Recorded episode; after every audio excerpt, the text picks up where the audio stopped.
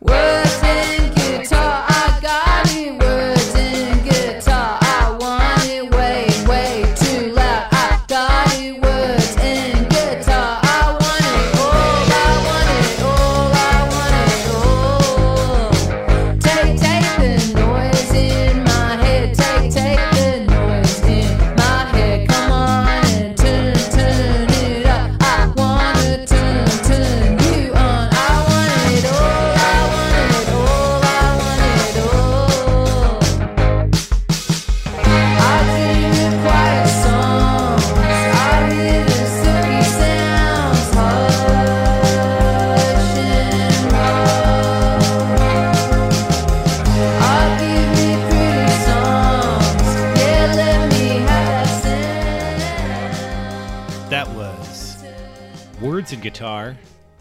Sleater-Kinney song from their 1997 album Dig Me Out, covered in 2022 by Australian folk weirdo Courtney Barnett.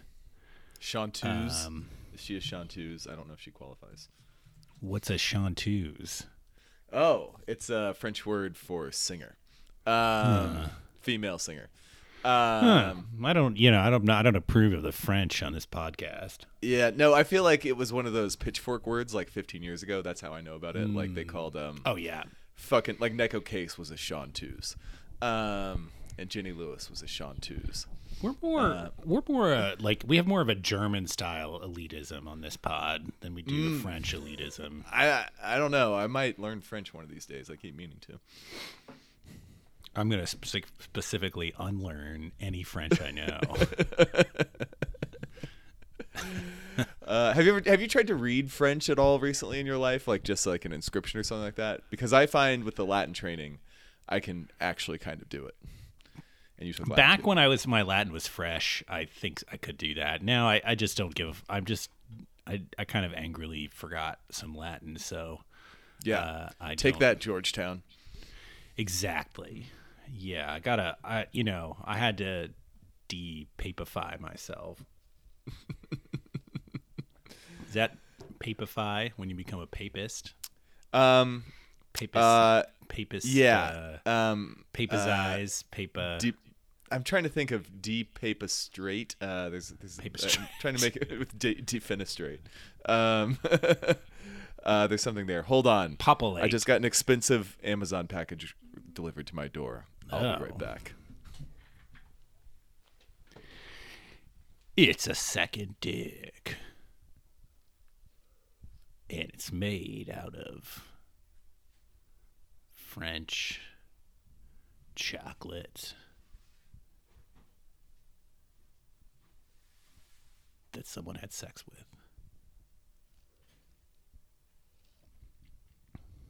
In the Louvre. I'm not cutting this. All right, I now have 200 more tools than I did three minutes ago. Nice. All Yeah. of them made of ceremonial obsidian. it's the best kind. You know, the car needs a certain mystical uh, uh, effect to uh, to be healed. Well, if you're cutting, as I'm learning from this Cleopatra book I'm reading, if you're cutting the umbilical cord of a future pharaoh, you've got to use an obsidian blade. Ah, yes, I think that's true. The I think the the uh, what's this? The the Aztecs were into obsidian too, but they didn't have any metal. So That's one of the best. I mean, it's one of the best uh, kind of non less. I don't. It's shiny. It's one of the best rocks. it's so cool. I mean, Yeah. and it actually can become sharper than a scalpel if you you do it right. So we do do obsidian correctly here. Uh, We're just- maybe we're Aztec is elitists that that they like cue uh, Cortez the Killer. just suit yes, just like very very pretentious about like what the best human sacrifices were. it's like you know if you weren't at the one for Montezuma and uh you know Yeah. eleven twenty four, you just you've never really been to a sacrifice. the way the way the way that guy screamed when his skin came off was unmatched. Oh man. Uh, Yeah, Aztecs, not not a pleasant people. No, it's all funny until you realize the number of children they sacrifice, and you're like, oh, this is grisly. Yeah, no, it's really bad. yeah, yeah. um, Um, and yet, I still, you know, uh, yeah, obviously, still cheer for them against the filthy Europeans. Well, yeah. I think the way I look at it is is uh, you know, I mean the Aztecs were themselves a murderous conqueror of their neighbors. So I'm sure some of the people who had been conquered by the Aztecs were like, can't really complain about that one too much, can you, bitch? Um, but then they all died from disease. So yeah, Um, I, I'm sure. Uh, uh, well, at least one of them died from. I don't know. I don't know if you wonder what you die from when you went to the human sacrifice, just like flying. Uh, that that would suck, you know, if you just flying bone splinters or something. Oh yeah, yeah, yeah. I see what you mean. Um, you could slip on a, a discarded gallbladder or something like that. Yeah, Break yeah. neck. I guess you could accidentally get sacrificed, like you know. yeah. Um, Nick Mullen jokes are coming to mind, but yeah, say they got the wrong guy. Yeah, yeah. oh man, uh, uh, Paul, did did you care for that Courtney Barnett cover? Um, it was all right. Yeah, it sounded like I thought a Courtney Barnett cover of um, uh, Sleater-Kinney Wood, which is very good. Yeah, um, Sleater-Kinney, uh, not not like a particular big favorite of this pod, but I you like know. them pretty well. There's at least one album I've listened to where I was like, "That's really good." Yeah, they're good. They're good. I, they were Yeah. too cool in the '90s for me to. Now I'm still slightly intimidated by just you know how they were an extra level of cool at that time. Definitely true. They were popular with 25 year olds when I was 15. Yeah, yeah, exactly. Um, so uh, here we are. Um, speaking of the '90s, um, Pitchfork released a, yet another update of their best of '90s list. Oh Uh, I refuse. I refuse to look at it. I will not. It's got to be it. so bad. There's gonna be like fucking like that like Mar- like a Mariah Carey album's gonna be in the top twenty. Oh, Shania Twain is probably in the top five. Fuck me.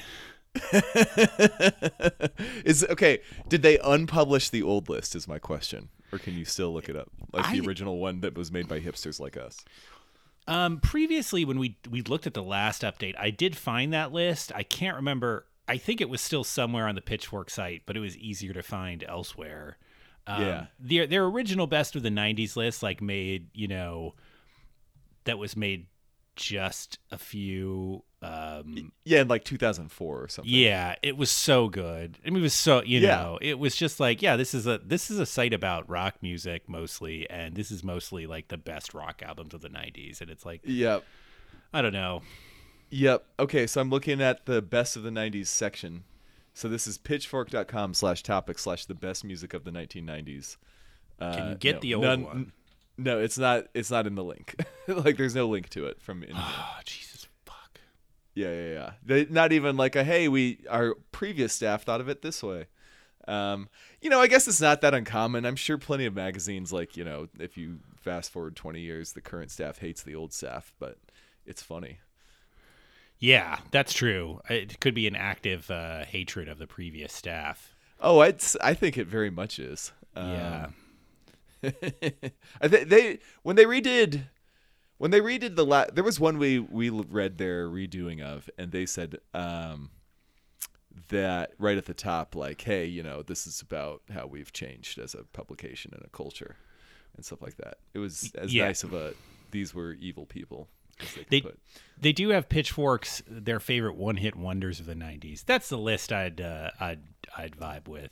yeah let's that's fine that. that's great the 90s was great for those Oh god, Um, I'm, I'm really like tempted to click the list to get Uh-huh. mad. Okay, well, I will say this. I'm looking at the page. They've got a graphic for the 250 best songs of the 1990s. Yes, I have- see. I'm looking at this graphic. Yeah, they have four artists in it. And Mariah, Kurt Cobain, Bjork, and Aphex Twin, I'm fine with that selection. Like, if that's Yeah. the spirit of the list, That's great. I songs are where I'm just much more into the update. Like you know, th- get getting your best pop songs. Like you know, fine. Hypnotize is the best song of the '90s. I love Hypnotize. Like let's do it. You know, I'm not Is that saying what the list is? no, oh. but I'm just saying if that is number one or something like that, fine. Let's do it. Yeah. Uh, yeah, that would be great. That would be no problem. Actually, speaking of hypnotized, that reminded me of something I wanted to bring up. It's now the soundtrack that I keep seeing during football ads for um, an ad for Microsoft Azure uh, cloud database services. What Bass. so, like you know, it's got that. It's the incredible beat, like you know, the the intro part where it's you know, uh, Biggie going, uh.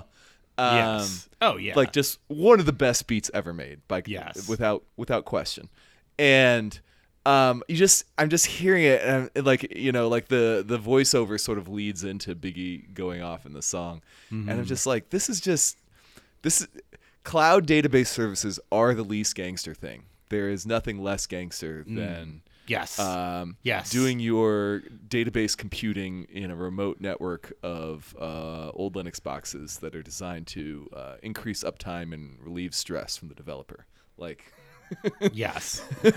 it is not gangster. fuck that, man. like the, even like like not using a cloud service is much more gangster. Absolutely. using- It's- oh man. Uh, so the, anyway, the I did click the best songs, and 200 of the 250, number 250 is Len's "Steal My Sunshine," which is a good. right. jo- it's a good joke to put it there. I like that. I actually like that choice. I love that song. I can't Oh, get it out of yeah. my head. yeah, the That's actually the perfect way to start the list, honestly. All right. Yes, maybe maybe. Pitchfork is better than we thought. I'm gonna I'm gonna do the top. I'm gonna do the top songs. I'm gonna do the top songs, top ten songs. Number one, I was right. It was fucking Mariah Carey. Of course it is. now for the singles, like it's fine, like whatever. Uh, yeah. I guess I don't. There's actually no, it's not fine. It's bullshit. But Um, two is Bjork's Hyper Ballad, which is uh, absolutely lit. That's a very cool choice. Uh, I would have chosen a different Bjork song, but that's fine. yeah. No- no Three complaints. is Aaliyah. Uh, you know. Four is Liz Guaranteed. Phair's Fucking Run. Um, you know, that's a very pitchfork now looking at the 90s pick. Five Yes. is Missy Elliott. Uh, we are all women so far, top five. Uh, six is Smells Like Teen Spirit. Um, that's, you know, uh, Yeah. seven is Windowlicker. I'll take it. Yeah. Eight is Destiny Child. Say my name. Uh, Okay. Man, I definitely so. That's Yeah. a song that I definitely heard a million times at the time, Yes. and was never like, "Well, this is the eighth best song of this decade." No. I was like, this song is just being driven into my mind. Yeah. Nine is Biggie's Juicy. Uh, I would, I would, I don't know. I, I like Juicy isn't my favorite Biggie song, but that's a different thing. Ten is Bikini Uh-huh. Kills Rebel Girl. I can't even summon that to my mind, which you know No, probably makes I'm sure it a- sounds like all the other Bikini Kill we songs. we aren't professional music critics, and thank God for that. Fuck, Uh-huh. fuck being a professional music critic. You just get on Twitter and are annoying. I'm really see. I'm really off Twitter and Instagram now, and it's it's beautiful. It's oh, really? beautiful. You you joined me in not being on Twitter? Yeah, I mean, I, I have to I have to look at it for work, like a couple minutes, you know, for a little Yeah. bit a day. But like, I don't, I'm not on my account ever, like logged in Yeah. anymore. That's that's. I'm glad to hear, Yeah, it, man. yeah. Welcome. It's just I'll so much more relaxed. Eleven is Daft Punk's Around the World. Uh, that rules. Twelve is Yeah. Lauryn Hill. Yeah, Again, Uh, like most of these are like songs that are like my third favorite song from this artist. So Yeah. it's a bad judge. I'm just gonna read these. I'm gonna read the through the rest of the top 25. You stop me. Yeah. Lauryn Hill's Doo Wop. good Ma- choice. Mazzy Star Fade into You. I mean, that should be uh, number one on the one hit wonders list. Fa- uh, Fiona Apple Criminal. Uh, Mobb Deep Shook Sure. Ones Part Two. Great song. Yes. Okay. Um, I just want this list to be harder. That's my thing. Yes. And that Yeah. Mobb Deep is at least hard. it's got to be the hard. li- Yeah, we need the hard Yeah. only list. Uh, Yeah. next is George Michael's Freedom. The Um, no, not hard, George or Michael. maybe extremely hard. I feel like George Michael should just, even if he released music in the 90s, it should only be eligible for the 80s list. Mm. Uh, Portishead, Sour Times, Cool. uh, very hard. Uh, Pulp's Common People, not hard. Uh, I do not like that song. um, Uh, it's not it that great. It really annoys me. Um, uh, nothing compares to you. Hard in its way. Yeah. Um, I mean, Sinead O'Connor goes hard for sure. Oh, so hard. Uh, Underworld's Born Slippy. Uh, Uh, which one is that? Is that one of those annoying dance songs that I remember? yeah, I believe so. Okay. Uh, Beastie Boys Sabotage goes right. so hard that too many people have gone hard with it. Mm-hmm. It's now less hard. Breeders Cannonball hard. Great song.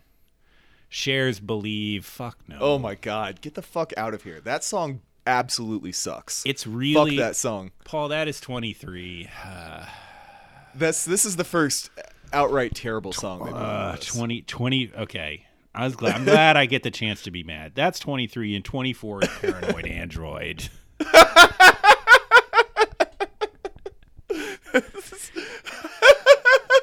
Does anybody think that Cher's Believe is a better song than Radiohead's Paranoid Android? You could o- only if you hated like alternative rock entirely could you believe that. There I don't just- even Oh my god. Believe is not what is a good what is good about Believe? Like it's it was a generic dumb pop song at the time that I felt like I had heard 50 times already before Cher recorded it. It was only popular because she's like you know, it was like her comeback hit.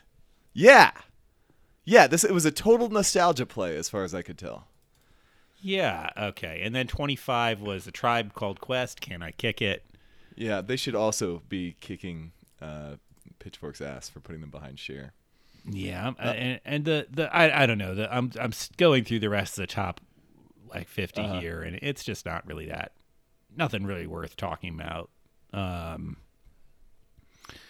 uh you know, it, it's just the, Uh-huh. the, the the the nature of this list is that it's it's a playlist. It's like this is like a good night. It's like if you're making what is, you know, an interesting, thoughtful 90s playlist, like this is good.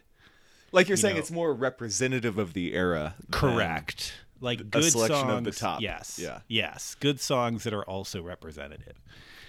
And you know, I would tend to agree absolutely with that. yeah, that's kind of the era we're in. That's how we represent how uh, that's how we, you know, that's the well, I want to say main, mainstream, elevated mainstream approach to culture Yes. is, uh, you know, quality and representation. That's a good way to put it. Why? thank All right. All right. I'm I'm stopping looking at this list. yeah, I'm, I'm done. I'm done now. Um, I did have uh, this is sort of it's tangential, but this is a random question I thought of yesterday. Um, speaking of rankings, like if you okay in, in 30 seconds, what would be or less? What would be your guess as to what your 50th favorite album is? Oh man. Uh 30 seconds or less? Yeah, just where do you get? Like, what do you think? Man. It could be something like Would it be as uh, Okay, so the thing that's coming to mind that I think is probably wrong is better than Ezra's How Does Your Garden Grow, which is an That's- album I liked a lot when it came out. I think it. yeah, probably has like it's the only reason I still think about it now. If it came out three years ago, I would have liked it and then forgotten about it, you know. Um, but because it was just back when I had few albums, um, so I don't. It might be too low, but that's the thing that's coming to mind. Yeah, I, I like that. I like that kind of answer. Um, I, what I when I did this, and I did try and keep myself to fifty, you know, to thirty seconds. I, I thought it would be something like my because they're on my mind, like my third favorite Big Thief album, or like Yeah, something like that. my, my second favorite local like local natives album. No, I was trying to think of that too. Like if He- it's if my average favorite band, I love two of their albums, so it's like my 25th favorite band or something like that. You know? Yeah. Because you go through, Um, yeah, yeah, you go through a lot. And I'm not, yes, I don't, the exercise, yeah, if you start trying to name your first 50 albums, then we get into just like a history of this podcast. So, I mean, I Um, wouldn't. I would. I would. By the time I got to 20, I would have thought of 10. I already forgot and had to Yes. work back into the list. yeah, yeah. Um, yeah, when you start thinking, for me, it was like, how many Pink Floyd's albums are actually in my top 50? And it's like, I don't really know. Never really considered that. Um, but Yeah. my question is, would you uh not if you had to choose between the two would Uh-huh. you not listen to your not be able to listen to your 50th favorite album ever again or Uh-huh. not be able to play your favorite video game ever again Oh, I would give up the video game easily, no question. yeah i think that's what i would do too just an interest yeah First of all, because like I just don't replay video games that much. So Yeah, true. Easy. right Um, oh that's a good point yeah, and my favorite Oh. video game is definitely more of an art experience that I don't really go back to ever. Yeah, that would be right. My that would be kind of the lack of replay is yeah maybe sort of the point there. Um, Like Yeah. if you were if you were a person who you know was super into online gaming, then it becomes like that's like if you're an online FPS guy of some kind, yeah. then it's like your thing you do. well, it's like if yeah, and if and if um, you know, it, if I probably in thirty seconds I'm. Pro- I'm thinking my favorite game was like either Final Fantasy VII or Final Fantasy IV, you know, or something. And Mhm. it's like, man, I love those games, but I don't ever actually have to play them again. Never never has to happen once. no, Um, nope, no. Uh, I, the ideal thing is when your kids get into some of the old games, that can be fun to just sort of watch them play. I have But really it's real hit and miss which ones they pick. it really uh has it's perfect because I don't really want to waste time on video games much myself anymore. Like Uh-huh. that's not how I want to kind of it's like lower on my list, but I do have an urge to play them and Yeah, being able to do it like and spend time with the kids, it's like suddenly, yes, this is perfect. Like this Exactly, is man. It rules. No, you've got like a decade and a half ahead of you, if not more. You know, Yes. like, we'll, we'll be getting, getting together at Christmas and playing our sons at video games. Like, Yes. That's sick. Yeah. Uh, but but no, like uh, yeah, absolutely. Bonding with your kids uh, via video games uh, is awesome. It's uh, it feels like exercising while eating dessert or something. Yeah. Um uh yeah, and uh now uh my son for his bedtime story like tonight, he just wanted me to tell him a story of uh him and all his squishmallows uh play uh going through four different Super Mario levels. So you Oh my god! there you go.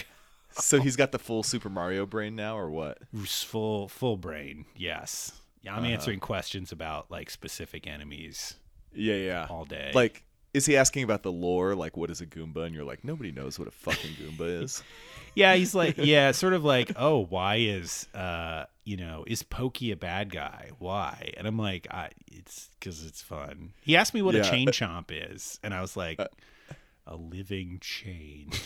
So like, exactly. So you're playing like the old school side-scrolling games, right? yeah, Yeah. So I mean, like some of those become like I feel like new questions get asked when you get move to like the 3D games. Like the Chain Chomp becomes a massive, crazy monster in 3D uh, as compared to his 2D representation.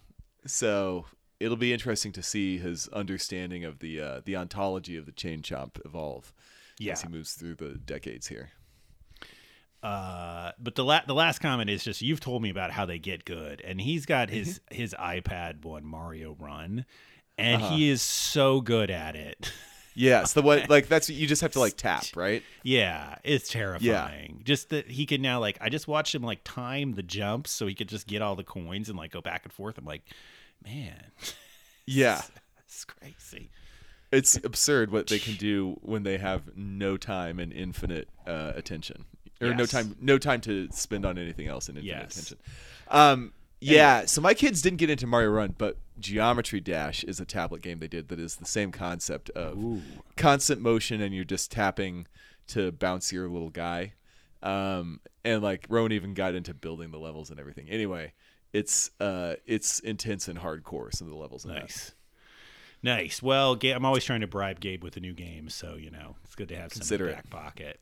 Yeah. Uh, why don't we? Um, uh, this is shocking, but why don't I just say we listen to the theme song and then we listen to the theme song and talk some more. Okay. No Half funny cuts. yeah. Oh man. Uh, theme song. Yeah, yeah, yeah. Oh, there you go. Hell yeah. Yeah, yeah, yeah, yeah, yeah, yeah. Man, uh, camera flash, click, whoa. Blood dripping from the fucking nose. Like, get out, huh? I'll be killing, I'll be ill as all get out. I'm blitted, I'm lifted, I'm riffing wild. Tick, tick, boom, chicka, chicka. Blah, blit out, yeah. 23 skadid out, huh? Yeah, rip the e-brakes, get out, skirt. Ha. Yeah, your man a damn goat. Huh. Moses couldn't walk 40 days in my sandals. Spit enough flames for eight days or eight nights worth of candles at least. Word vandalized our samples, the worst that you heard.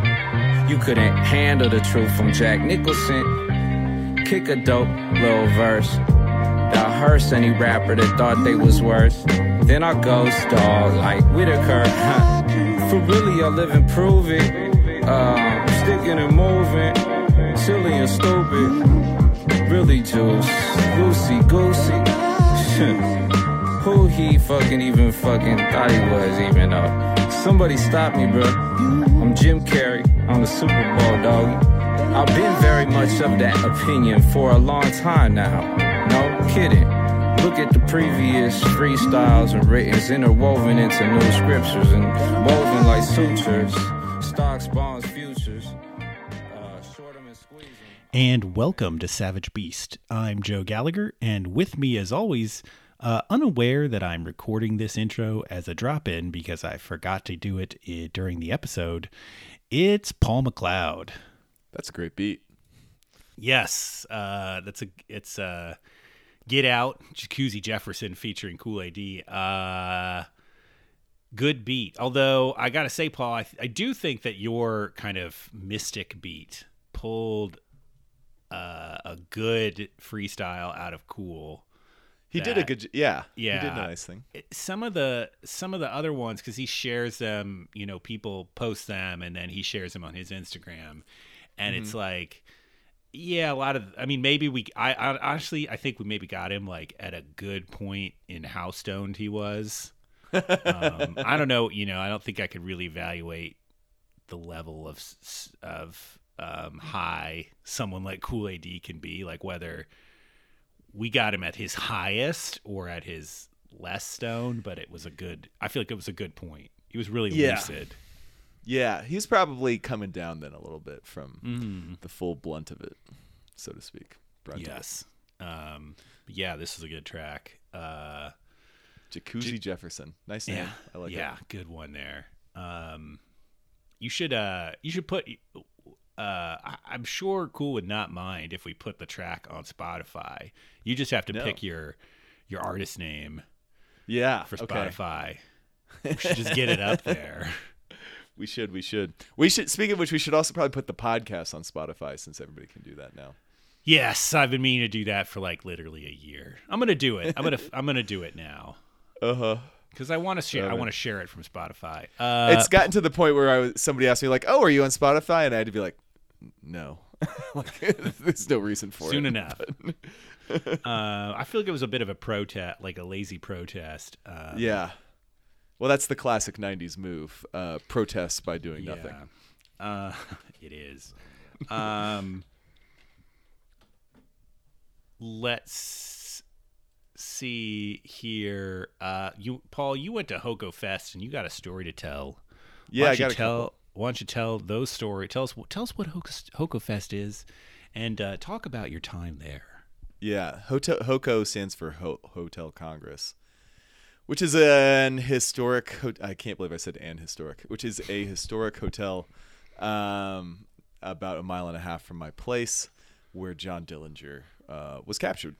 Um, but uh, they do a festival every year on Labor Day weekend, and uh, this year was the first one that had an actually cool lineup, including uh, Warpaint and uh, uh, Helado Negro. Who else was on there that I cared about? I now have to look it up. Armand Hammer, um, and um, okay, now I'm looking at the list. Uh, Los Apson, which is uh, old Mexican guys playing Spanish language covers of American songs.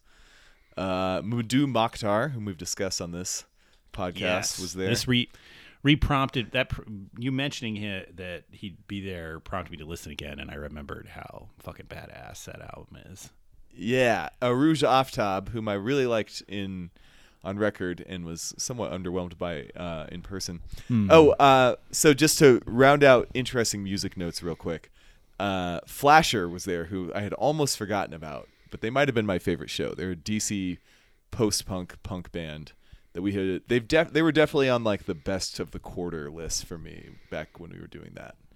Um, so just a reminder that Flasher is really good to everybody out there. Go listen to them. Um, sort of like, you know, fast, smart, and angry in a good way. Nice. Um, yeah, yeah, yeah. Uh, Claire Rousay played uh, inside. Do you know who she is? no, that does not ring, ring a bell. There was an indoor performance venue at the festival in the like uh, semi fake speakeasy that Hotel Congress has constructed. She's a um, like musique concrete slash ambient slash you know very lo-fi slow uh, songs almost sort of person, All and right. uh, that was just inter- entertaining because you I was sitting there and like she would be playing and then you know she would just leave her laptops going and go walk in the crowd and talk to people and then I was like it was just sort of funny because you're trying to decide whether you're supposed to be sitting there watching this or hanging out in a bar talking or what but always wonderful when a band is so quiet you're not sure how to react to it in Yes, person There you go. um, she's good on record if you're into that sort of thing. Uh, let's see. Um, okay, so then here's another thing that happened at HOCO Fest that I thought was worth bringing up. Do you remember how I was telling you? I think this was like on the last podcast episode. Uh, we were talking about how like you wear a T-shirt that says Radiohead on it, and you get a lot of people telling you, "Oh my God, I love that shirt." But if you wear a Yes. Radiohead shirt without all that, nobody says anything. Uh huh. So I saw a guy at the at like not long after we had that conversation. I saw a guy at the festival wearing a one of the um it was like the like spinning plates shirt or one of those the ones with the the cream colored with the red text uh ones that they did with all the lyrics Yes. and uh, I immediately asked him, uh, uh, you know, we're in this music fest full of hipsters, all you know, everybody uh, from Tucson who's cool there, and I asked him like, hey man, has uh, how many people have recognized that as a Radiohead shirt? And he was like, you're actually the first one. So, point wow. made. yeah. There you go. Um, and then we, yeah, somehow that became a conversation. But anyway, um, no. So the the highlight of the show, though, no question, was uh, it's a four night show, but one of the nights, Warpaint was the big stage outdoor headliner, Uh huh. playing in the same place I saw them play five or six years ago. I don't remember if we were recording the podcast yet then. It might have been. Um, We talked about their first album, or maybe. Yeah, I can't remember. We were, we talked Yeah. about them in the early days, but I'm not sure it was when you saw them. It, not. it might have been because I saw them. I don't know, but I saw them in the same spot, same stage, and uh, at that time, a, the whole the the notable incident was that um, in the middle of one of their songs, one of the most massive shooting stars I've ever seen in my life shot uh, across the sky behind them. So everybody in the crowd lost their shit, and then they're wondering why everybody was cheering in the middle of their uh, song. So that was funny. Um, but anyway, so they came out this time and they started playing, and uh, uh, it was actually ended up being a really interesting show because uh, Emily, one of the main uh, songwriter singers, was, uh, as they said, uh, barfing and shitting her guts out in uh, the tour van. uh, and so they just decided they had to either uh, cancel or play a three person set, which they said they have never done ever. And they didn't want to cancel as Wow. the headliners of the day. Yeah. So it was uh, Jenny Lee, the bassist, Stella, the drummer, and Teresa, the um, other singer and guitarist, um, trying to pull it off. And honestly, they did a great job. Even when it was songs Nice. where like J- Teresa was just singing, and then it was the rhythm section. Like that rhythm section is going nuts. So Nice. That's cool. uh, yeah, it was actually a really cool show. yeah. Um, and they kept they um, they they kept talking about you know how like you know they were like thankful that we were being nice about it, which is honestly great. Um, and they were shocked that they could even pull this off because again they've never done it before. Right. And uh, at one time, Teresa, I don't know. Anyway, so I'm watching the whole show, and um, I'm deciding during it like, all right, in the current Paul rankings, uh, Teresa is the sexiest woman alive. Um, Just just gorgeous person, and this band is amazing, and uh, she's up there, you know, playing and singing and stuff. So anyway, had a great time. Watched the show. Everybody was going nuts. Um, there was a show after them in the same outdoor area. It was just like more of a. It was a DJ guy actually, um, so much more low kill, uh, low key and chill. So I got there and it's like, uh, you know, maybe a couple dozen people out there still, and just sort of dancing, hanging out. It's uh, past midnight at this point, and then I realized that uh, Stella and Teresa are like six feet away from me to my side, dancing to it. And then eventually Jenny Lee came out, and everybody's dancing, and we're like all around each other. And I swear to God, it means nothing. This is a stupid, like boyish, uh, you know, thrill. But Teresa did dance all the way around, specifically me, at one point, and then go back to her friends and stuff. that is. there you um, go, man. Yeah, so that was uh, that was a fine, fine uh, incident for me to experience. That's excellent. Yeah, that's you know, uh, uh, you uh, you danced with uh, the hot chick from the band. That uh, Yeah. n- Now, granted, they're all four hot. I want to be clear. Teresa's just, you know, my choice. all, four, all four are hot. That's that is it is law. yeah, I want to be clear. Um, yeah, but anyway, uh, good time. Uh, anybody who's in the area next year, uh, I would recommend HOCO Fest. It was uh, well put together. Uh, yeah, that's. I mean, that's a good lineup. I feel like if it had been uh, that, uh, I don't know. Let's might have to put a Tucson Labor Day on the calendar here. Yeah, absolutely, man. Yeah. Um, although uh, I admit I've been uh, plotting our uh, you and I go expensing our trip to Europe to see Big Thief next year. So you know, Ooh, who wants to go to Rotterdam? I do. I would love Um, to go to Rotterdam. Yeah. Um, we'll get there. Uh, we got to take a little. Uh, was that the that I, I assume that was the exciting conclusion of HOCO Fest uh, on the pod. Yes, that's that's all I got for you. There That's were other good. notes, but I think that's the good ones. That's good. Um, uh, yeah, I might look for some shitty YouTube videos of them playing as three piece. Uh, Yeah. um, what was? Oh, we got to take our medicine here though, and uh, and chat about the Smashing Pumpkins briefly. Ah, yes. Um, I don't really want to, but uh, they announced the uh, a new album, Atum. Um, I have not checked if that's or if it's supposed to be Adam A T U. Uh, so I listened to the first episode of his podcast where he talked about the title track, okay and I think it was something like Atom or something like that. Atom. But I was really drunk, and it was a very stupid detail, so I didn't necessarily remember it. Got it. Um, and this 33 song epic uh, plus 10 bonus songs if you want to pay at least $200 for the vinyl special edition, uh, up to 500 for just the insane, insane box set. Um, Even Radiohead has never. no. um, uh, and um, they where was I? So 33 song new album that is a uh, triple album sequel to Mellon Collie and Machina. Um, Machina suddenly being a sequel to Mellon Collie, uh, Uh-huh. even though that was just really the vaguest of concepts then. Um, I mean, uh, really just going down to the one uh, plot point that supposedly Billy in Mellon Collie was a character named Zero, and in Machina, that character Zero became the character of Glass.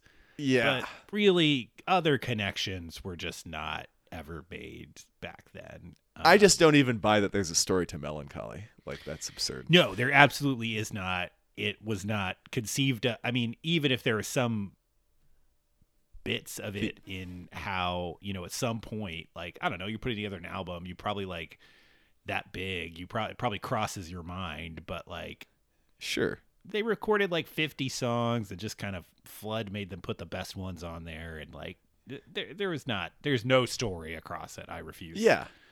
that No. um if you're doing it, you're just like like d- picking, deciding what mind state each song represents, and then constructing some story where a character goes through those mind states and sequence. Yes. But there's nothing internal to the songs. yes that that's a great way to put it um that's that's exactly the exercise um like oh yeah a character is feeling sad and now really angry Uh-huh. uh, he's thinking about chill times when he was young and now he just wants to scorch the earth that's yeah.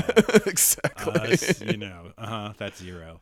Um, so I thought that was Tales of Scorched Earth. no, I mean that's zero is is is the one who is thinking about the character. Ah. yes. You Um, Um, yeah, it was Tales of Scorcher. Um, I see. I see. Yeah. So as you found out while you were drunk, Billy is releasing one song at a time via a podcast. Um, that's the only place you can listen to most of the tracks. Um, and uh, yeah, I, I have I, I have not listened to the podcast at all. How was it? It was super interesting, actually. Yeah, yeah, fascinating. I believe that. I believe that. it's also terrible. Um, like, so okay, it's him and his uh handpicked hosts, and I was like, at first I thought they were like some guys from a music podcast or something, and like somebody had, you know, some some promoter had like put them together to do this as their promo thing. No, it's two guys who work for Billy on his wrestling circuit. Um, so complete sycophants. Um, and uh, they've got like, you know, hey Billy, we're your buddy type voice, real radio Yeah, sportscaster guys. Um, which is just a ridiculous juxtaposition. I love that. Um, I love that every famous person has like that they're like podcast pal that like serves as the the funny comic relief host. Like Uh-huh. almost every NBA player's podcast is like that. yeah, yeah, yeah. It's like we need to get a professional talker in here. Yeah. and um, the thing is, all those people bring is polish and very little uh, of anything else. Correct. Um, so uh, at least the guys on the Billy podcast. Um, so there are two of them, and then uh, he had Mike Garson on to talk about piano shit. And you know there were some interesting stories. Like they talked about how they met and their history with music. And Mike Garson seems like a really interesting guy, uh, if also insane in kind of the same way Billy is. Um, and then um, you know then they played uh, Atom, the the lead. Uh, I think it's the first song, but at any rate the title track, which Billy then ex- so he plays it and I'm listening to it and it's just fucking terrible, like an awful song. It's uh, instrumental and it's got this really like ponderous uh, drum part to it. Uh, to say nothing of the overwrought, um, you know, piano and guitar shit going on and strings or whatever.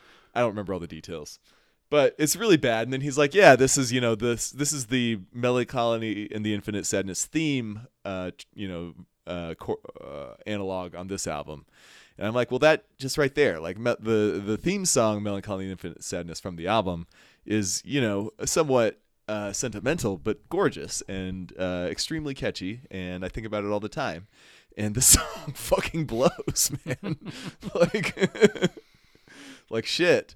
Um, and so then, uh, you know, he he goes on to explain like self-importantly what's uh, all this stuff about it, and it's like, how can you like?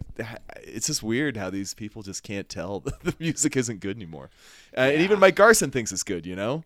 Um, and uh, yeah, and uh, so then at after they're done discussing all that, and it's sort of weird and embarrassing. Um, then they do the segment where they play an old song and talk about it. And it's 1979, and they play the whole song, and it's like this, this song is so fucking great. you know? like I'm walking around drunk at night listening to this podcast, and the song comes on. And of course, I've heard it 10,000 times. I'm like, oh my god, it's so good. um, and uh, so then they talk about that and lots of good, interesting tidbits, including some exclusive ones he says he claims he's never said before. So worth listening I'll to the to listen to podcast that for that kind of shit. Yeah. Yeah.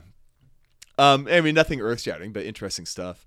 Yeah. Um, and you know, I've I've blocked some of it from my mind, but I remember there being some really embarrassing. Uh, Billy getting philosophical and then the host getting sycophantic uh, drivel towards the end, um, but also some really interesting things from Billy too, because he he is an actual interesting guy who just has no perspective. I guess I don't know. Yeah, that's yes. Wow. Okay, that's sort of an endorsement. I'm gonna have to start listening to this podcast. I I've I haven't dared to, but I still actually do want to continue listening to it. Um, let's listen to another song from it. Um, I'm gonna send you uh, the episode with Jimmy, and at around 23, the song "Good and Goodbye" starts. Okay. 23 minutes. So we'll listen to a little bit of that. Hi everyone, it's Secret Joe again. Uh, the Pumpkins have been uh, stopping people from posting uh, rips of any of the songs uh, f- released early for this new album, and uh, so I can't find it to rip it for the pod. And on top of that, we already have a copyright strike here at Savage Beast for starting an episode with a Kendrick Lamar song, which in retrospect was pretty dumb.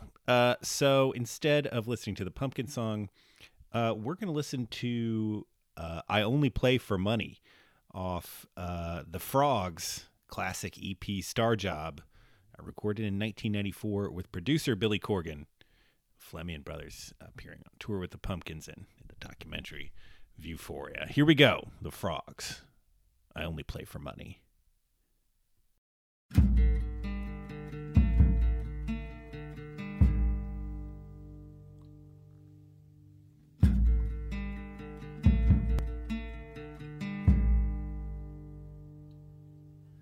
I don't do interviews. I won't sign autographs. Don't you love the star?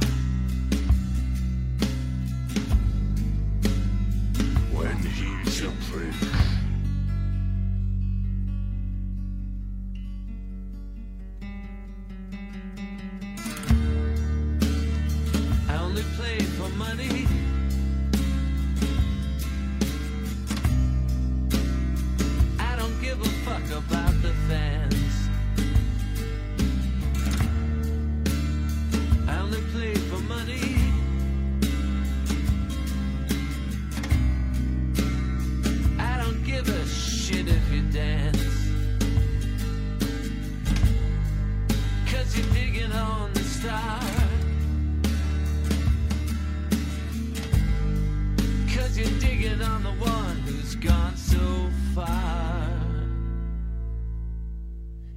You take my picture.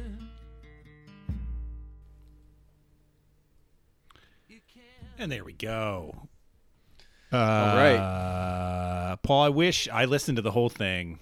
Uh, I, I don't know if I got to the end or not. It was pretty. It sounded like it was ending. did. You get to the little? well, wait. Did you? There was a fake ending. Did you get to the little like, oh, I like did not get three to the fake ending. seconds of synth? Then it like picked up again.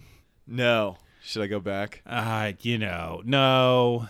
Okay. You it just breaks it into the. It just breaks into like another shine and we all shine on shit part Uh-huh. again. But I wish there was a camera on me during this the Uh-huh. listen to this song. Uh at first I was like kind of like, yeah, right, like just, you know, generic.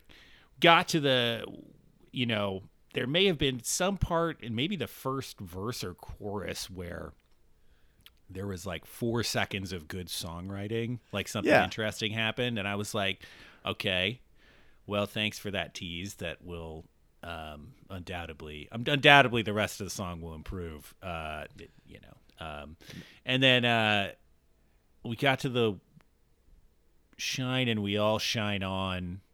We kept saying that bridge, and I was Uh-huh. gritting my teeth. Uh-huh. Then So, that, just so lo- you know- yeah, I don't know if you're aware, but Glass on this album is now named Shiny. I yes, yes, Uh, So yes, which makes that part worse.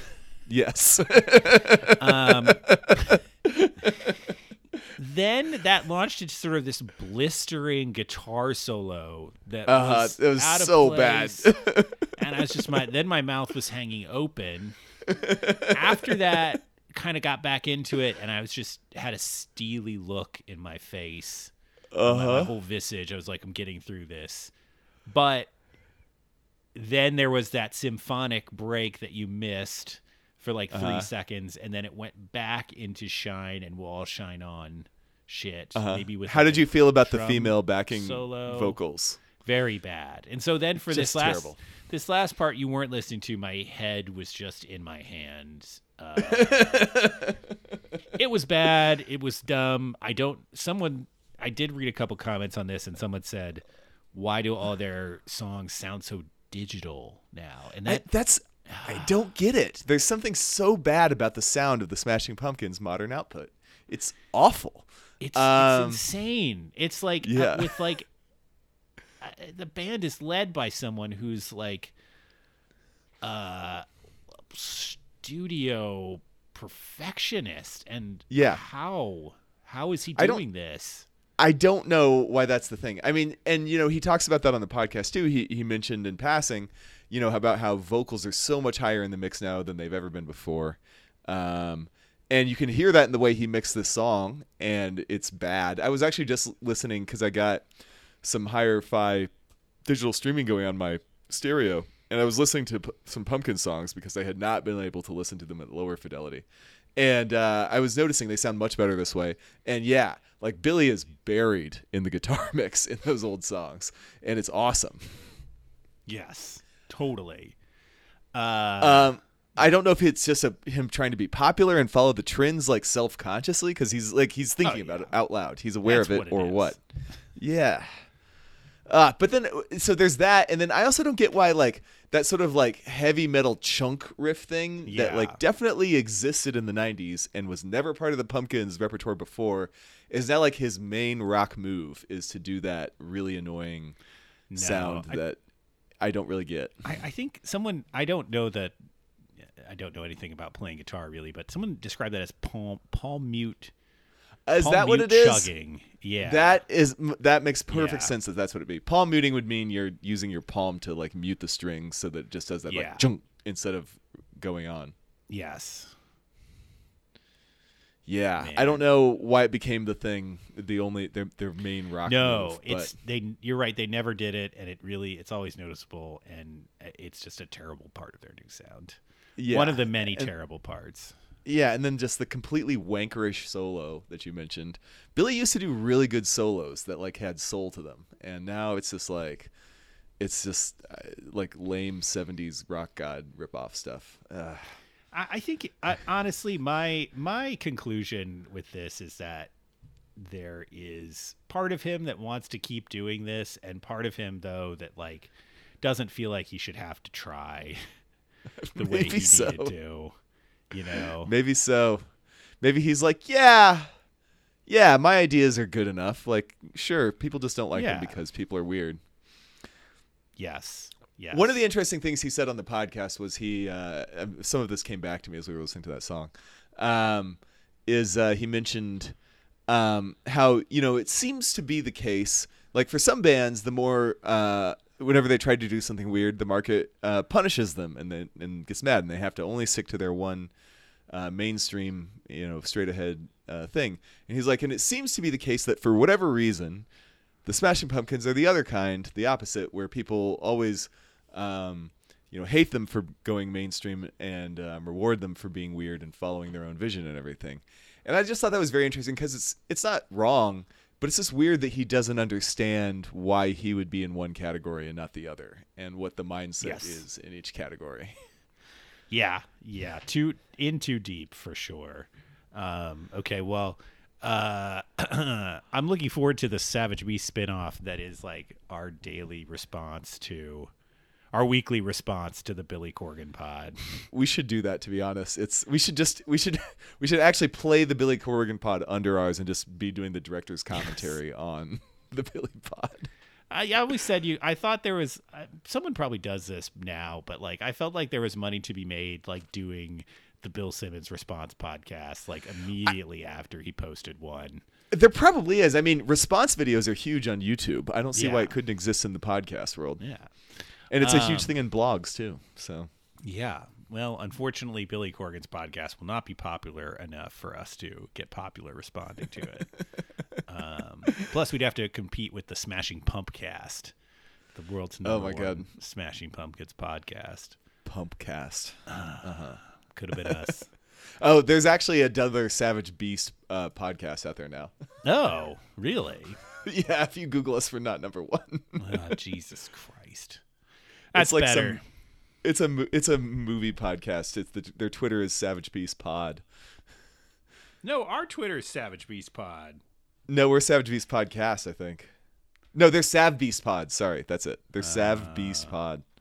I don't Yeah. care. Yep. I'm sure they Googled us. They were like, can we name it this?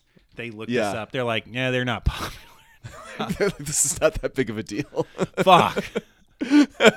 Absolutely, what happened? We should. I'm going to get back on Twitter and just tell these people to fuck off. Oh, man. Um, no, I discovered this also when I was telling somebody about us the other day, and then Googled this. I was like, "Oh fuck, we're not number one if you search Savage Beast podcast." Um, but you know, it's not like we're both digital marketers. Um, so fuck. God damn it. Um, oh, we should just do a crossover. They look like uh, they look like they do some pretty pretty sweet like horror movies. So uh, Yeah, like they shitty and they- horror movies. So their their last tweet looks like it's about licorice pizza or one of them recently. Yeah. yeah, So that's like the last movie we watched together, Joe. We're It just like them. It is good music in that film. Mm-hmm. Um, all right, we're gonna troll these people somehow. Um, Paul, we have one less one last topic to Mm-hmm. cover. Uh, you listen to. Okay, I'm not looking at it. Can I get it? Big Yeah, Thief's new if you can do it. album. Dragon War Mountain, I believe in you. Oh, you missed a word. Dragon New Warm Mountain. I, I believe you. yes, yes. I was about to say, is there new in front of Dragon? But no, Dragon. New. No, after Yeah. Dragon. Yeah. I still don't know what it means, but um, uh, I love it. Let's play a track called. Shit, I should have looked this up and had it ready to go.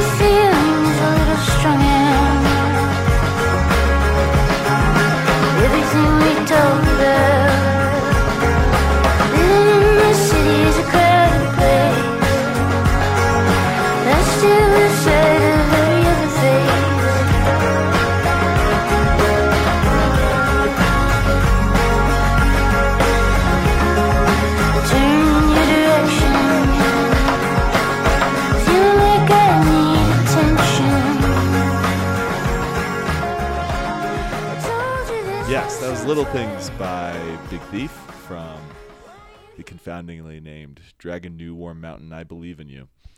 Um, all right, I'll go. Since I suggested the album, I'll go first, Joe, and then you can tell me if I'm wrong. Um, I picked that song not because it's my favorite, although I really love it. Um, but um, I hope it was the one I meant to pick. Uh, but because it's one of the songs that most uh, represented on this album for me. Um, that Big Thief, whom we've spent a lot of time over the past few years praising for their prodigious and high quality output, um, uh, that they actually are really evolving their sonic palette in a way that is uh, very exciting just because it means that maybe they can continue writing a billion songs and uh, finding new exciting things to do with them uh, going forward. Um, this and a number of other songs. Um, now that I'm thinking about it, I can't remember which ones are which. Uh, all had like sort of different types of um, just different types of sounds going on in a way that they didn't before. And so that, along with uh, continued excellence in songwriting that I'm happy to get into as well, um, uh, just got me really psyched when I listened to this album. Yeah, that's a, I I like it. Getting psyched. I think the first time I listened to it when it came out, I just was maybe I was out of it. Um, something didn't. I, I I'm not even sure I finished it. And then when I when you told me about this, like I I was like I'm gonna put this on again, and I was like, holy shit, this album is, uh, you know, just. uh covers a wide range as it should over 20 song and like basically everything they try on it works Yes. it works really well. Um, and uh, I I wrote that um, I I wish I truly wish that I could summon all of my old powers to be obsessed with a band because Yes. I'd definitely be obsessed with this band. Yes. No. I mean, I think Adrianne Lenker is like uh, clearly the no- most talented, like the the most Im- meaningful and impactful musician under 35 that I can think of. Certainly in the rock idiom. Yeah, Um, yeah, Um, honestly, if she had been born in 1940, I think she would be a like Joni Mitchell, Carole King pillar of our culture type of figure. totally. Uh, yes, yeah, that's a good way to, to describe her for sure. Yeah, just like the output, the quality, the the lyrics and the music and everything. Um I don't know, man. Like the so there's that song like uh Spud Infinity, which is like has this one the third verse has the most bizarre lyrics that everybody lyrics comments on. Fucking rule. They're so good. That song has now made me cr- that stanza, I'm being honest, has made me cry twice. I love it so much. Um There's such there's like a, a deep innocence to it that Yes. really touching. Yes, it's amazing. Um, uh, Time Escaping is a great song. And then just before we started the podcast, I had gotten to Simulation Swarm, the 17th track on the album. That song is so fucking good. Yeah. Um, it's insane. Yeah, um, that was kind of their their I think that was the first single from the album and it is great. okay, we should pl- close the uh, uh, episode with that. Yeah. It's so good. Um, I'm gonna send it to everybody I know, and you know, both original and uh, exciting and rocking. You know, um, no, I just uh, we probably have said everything I want to say about Adrianne Lenker and the band before, but just like the combination of um, of the the incredible poetry and then um, just apparently infinite songwriting skills and then now that they're really branching out and trying new things in a way that seems to uh, you know as some reviews i saw said seem free and fun for them is really exciting and Yeah. it's just crazy that we have uh, this person like you said if i were if i were in my teens or 20s i probably would just like listen to the shit out of this album over and over and Yeah. over again and Oh, yeah. have it inscribed in my heart forever I'm, yeah, that's why they are they they are touring next year. They're touring in the U.S. too, and a little bit. And I'm like, I'm finding a way to see them. I think I might have to go to Yes. Philly or something like that. But I'm definitely I need to see them now. Yes. Um, um, yeah we have to do it I- they're now number one on my list of bands i haven't seen live Yeah, and I, I saw them once, and it just wasn't. You could just tell it wasn't like the right show to see them. They were Mm. A, just a little like out of it. I blame the Portland weed. Um, yeah I would say that I, I agree with you about the different styles of songs on here. That one, uh, Little Things, and uh, um, there's the second song, Time Escaping. yes There's a couple others that are like these uh, shambolic rockers that are just really. Uh, they're all, it, you know, they all are mutations of their their core folk sound, but in a way Mm-hmm. that just several generations down the line, um, that Yeah. that is, it's so cool to listen to, especially as you know the band. I mean, Yeah. um, Uh, and there's I, I was listening to this song, uh, "Flower of Blood." It has this like '90s space grunge feel, Yeah, trip hop is the yeah. phrase that came to mind. Yeah. and and then like a, there's in that song and in a couple others, there they they definitely are doing some modest mouse things with the lyrics and the um the way the the clean but weird guitar tones. Yes. um, There's some of that in Simulation Swarm too, for sure. yeah. Yeah. Um uh and yeah they just nail they they nail all those things. They nail trip hop. Um Mm-hmm. and they and they continue to nail the beautiful folk ballads that are you know Yes, also- in here Liberally interspersed. Yeah. yes yes uh, including the first track, which is great. Yeah. um, yeah. No, uh, and and the title track also um, Mhm. very. Uh, I don't know. God, I could go on about uh, a dozen plus songs here. It's um, really quite an album, uh, a classic overstuffed double Yeah. album in the best way.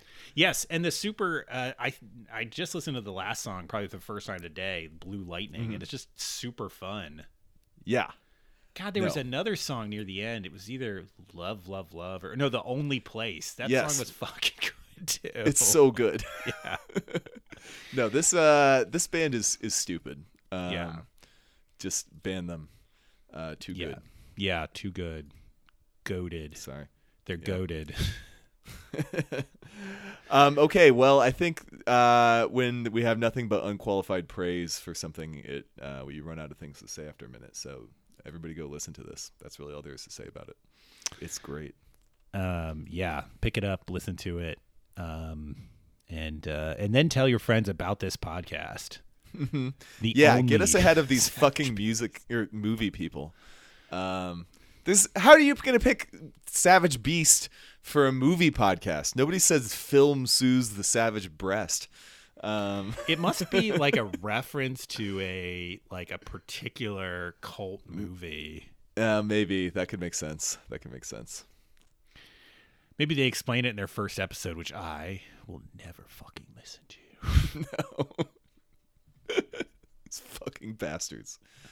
Ah, uh, let's uh, let's uh, let's sign off then, Joe. Are we done? Uh, I'm done. Yes. All right. Well, thanks for listening, everybody. Check us out on our socials. Like we said, follow us to get us ahead of those people, and please listen to some more. Um, Big Thief. Thank you. Bye. Good night.